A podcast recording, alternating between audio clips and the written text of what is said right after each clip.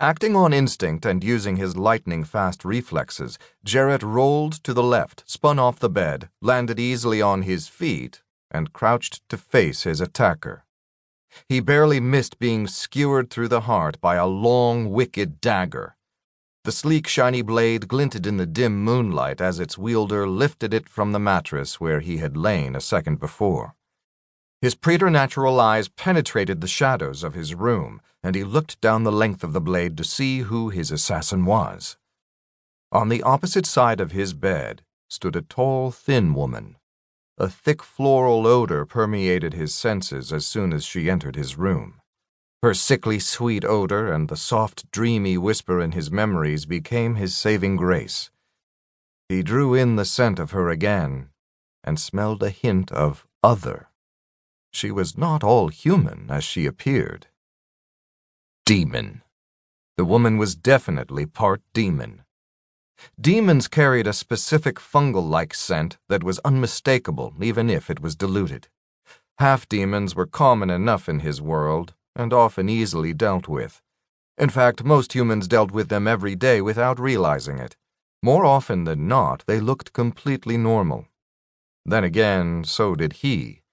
But death could often look normal until it came knocking on your door. His sensitive eyes assessed his would be assassin. The woman's spiked blonde hair looked white in the dim light and matched her pale, almost translucent skin perfectly.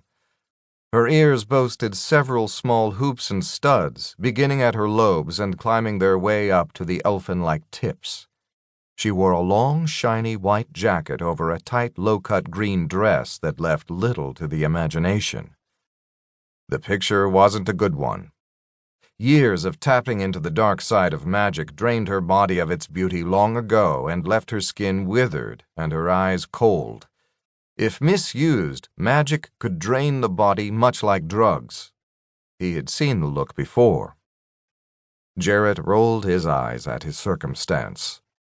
He knew she was one of the faction's mindless lackeys. She was the first in what would likely be a long line of them. He'd run out of time.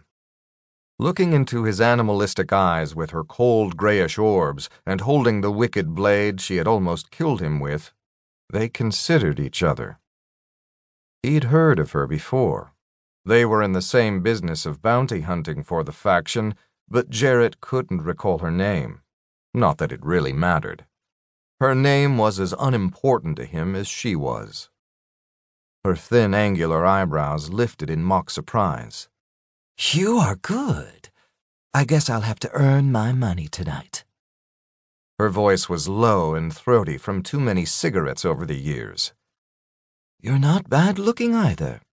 Too bad. How'd you get lucky enough to draw the short straw? he questioned his tone almost amused. She tilted her head. Draw? she chortled.